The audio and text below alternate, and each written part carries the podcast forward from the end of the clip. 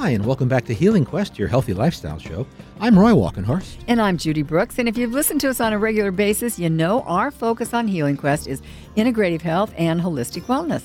On several occasions in the recent months, we've talked about the concept of forest bathing and the research by Dr. Qing Li, a professor at Nippon Medical School in Tokyo, that's been done on it. He's been studying how nature affects people since 1990.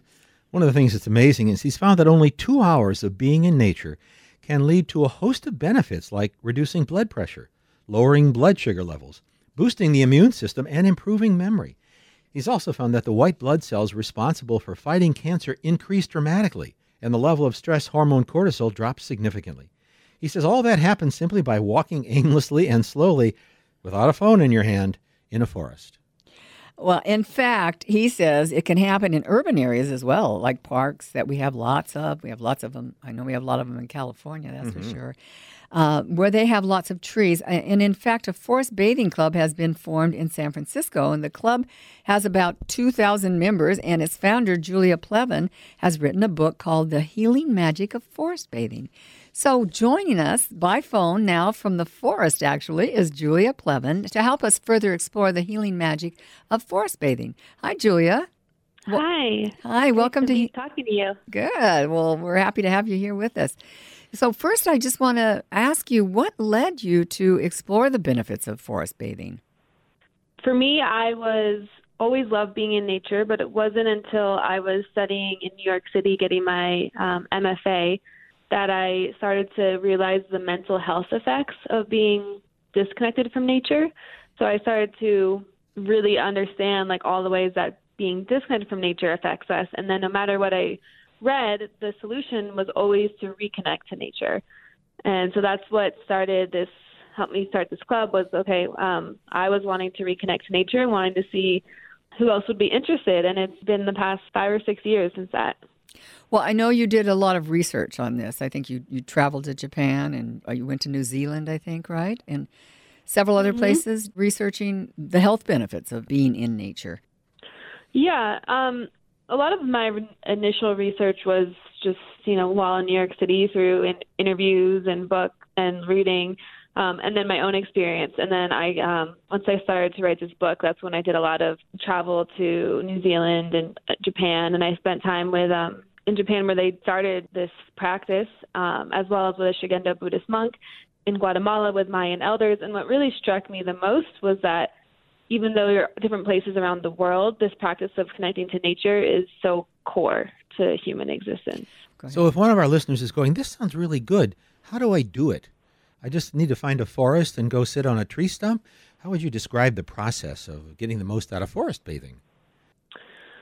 Yeah, um, you you know, if you have a forest, you can go take a walk in it. Um, if you're in a city and you have a tree that you know, like just a urban tree or patch of grass, you can still forest bathe wherever you are, and that's really some of the benefits of it. It's about awakening your senses. So as opposed to like going for a hike where you might be trying to get mileage in or burn calories, or you might have um, your phone, you know, listening to music. This is about slowing down and attuning. So there's different practices of um, attuning your senses, and that's just one invitation. Um, and then like connecting to nature in in ways that are natural, how humans have always been, but not in modern life. So, what, in what way? I mean, can you give us an example of, of what would be different than just sitting in nature or walking slowly in nature to connect? And, oh, and let's just say if you're not in the forest, I think probably most of our listeners out there are going, well, maybe once in a while I get to the forest, but uh, you know, not on, not on a regular basis. Do you meditate or what do you do? Yeah, I mean, there's research that shows, yeah, just being out in nature, one minute of looking up at a tree will increase your sense of awe. Um, trees emit these essential oils known as phytoncides that will boost your natural killer cell activities. So really, it's about doing nothing. It's about just going to nature to do nothing. And the thing that's really the challenge in our modern life is how do we get from being the human doing to the human being? And that actually takes, you know, as a practice. Yes, it and is. So, yeah, one thing that I find personally that helps me is to give offerings. Um, and when I lead a, a group, I say, you know, we are at this time, like, what do we get from nature? And people will say, we get food, water, air, you know, we get everything that we have from nature. And what do we give back? Yes. You know? yes, and what do we give And- back? Yeah. Right. And so this idea of reciprocity that is so core to being in right relations with the earth has just been completely disregarded in modern life. So I talk a lot about how can we give back to nature and that might be a physical offering, you know, like seeds or rose petals or that might be with your time or a prayer or a song or some music or a little some land art with found nature objects, you know. So that's one example of a practice that you might do while forest bathing. If you're just joining us, I'm Roy Walkenhorst. And I'm Judy Brooks, and you're listening to Healing Quest, and we're talking about the healing benefits of something called forest bathing. And Julia Plevin is here, who has started a club in San Francisco, and she's kind of educating us about that. I'm curious about what some of the healing benefits that you've seen from forest bathing. time and time again, I've just been in awe of this practice um, for my own life and also for how it shifts people, you know, how it shifts people from this state of fear, anxiety, scarcity into a space of connection, abundance, trust, love, which I think is really a big piece of the work at this time. I couldn't agree with you more. I think it's a big piece of what we really are longing for as individuals on the planet, and that sense of connection. And I know for my, I know for myself um, that being in nature is is my go-to. Like nature is my church. When I'm out of sorts, I really, I really need to be in nature. I understand what you're saying. I've actually never done forest bathing, or I never thought of it as forest bathing. But I guess just being in nature, sitting, you know, and being quiet Doing nothing. and feeling the life that you feel from nature, the energy, the vibration. I have to ask, I've been, you know, talking a lot about the changes that are going on in the planet and the Earth's resonance. So you've been doing this for about five years. Have you noticed a difference in the way you're feeling now when you connect with nature than you might have been? Maybe, because they say the resonance of the Earth, uh, the Schumann resonance, has changed. So have you noticed a difference? yes, I've noticed a difference. You know, and I think well on like a, you know, societal level when I first came up heard about these terms, eco anxiety, eco paralysis, um, all the ways that nature affects our mental health, it was like I'd never heard of anyone talking about this before. And I felt like I discovered something. And now this is so much in the news. You know, there's so many articles every day about children dealing with this intense time that we're in and the eco anxiety of it. And so I've noticed a lot of people looking, you know, like what am I supposed to be doing in these times? Um, and I personally feel that in the earth too. Like I feel we have to hold more. Like there's these practices still work, but there's more kind of this like stress and anxiety From the Earth. was even five years ago. Yeah, from the earth. Yeah. The earth is stressed. Yeah. Yes.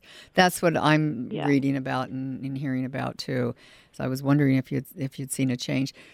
Well, we don't have a lot of time left, but I you know, let's let's talk a minute about how people can connect with you and how they can connect with your club and what are the things you offer.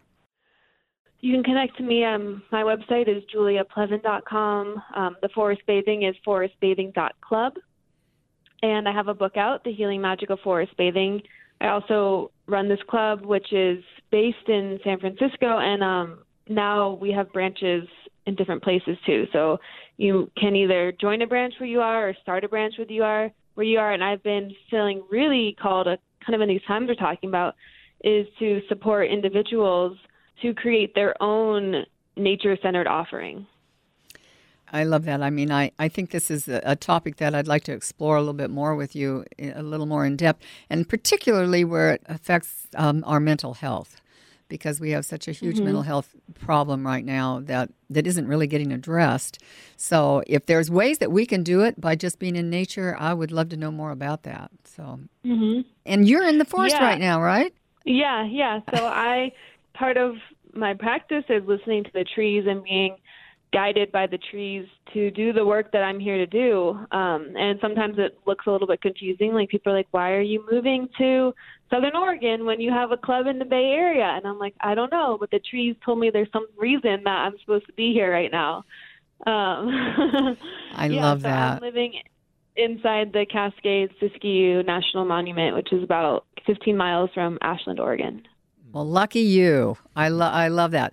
Well, Julia, thanks for your time today. I'll let you go, and I'm hopefully sure this we'll is get not you. going to be the only time we're going to speak. No, for sure not. We'll uh, we'll have to get you back, and I'd love to go on one of your forest bathing trips sometime. So, thanks Yeah, again. love to have you. Thanks, Roy and Judy. Thank you. You take care, and we'll speak again soon. Thanks, Julia. We've been speaking to Julia Plevin. Her last name, by the way, is spelled P L E V I N. About the Forest Bathing Club she founded five years ago in San Francisco. She's also written a book titled The Healing Magic of Forest Bathing. You can find out more about the club at forestbathing.club. Up next, the latest on Judy's self care quest and details on why action can be an important part of self care.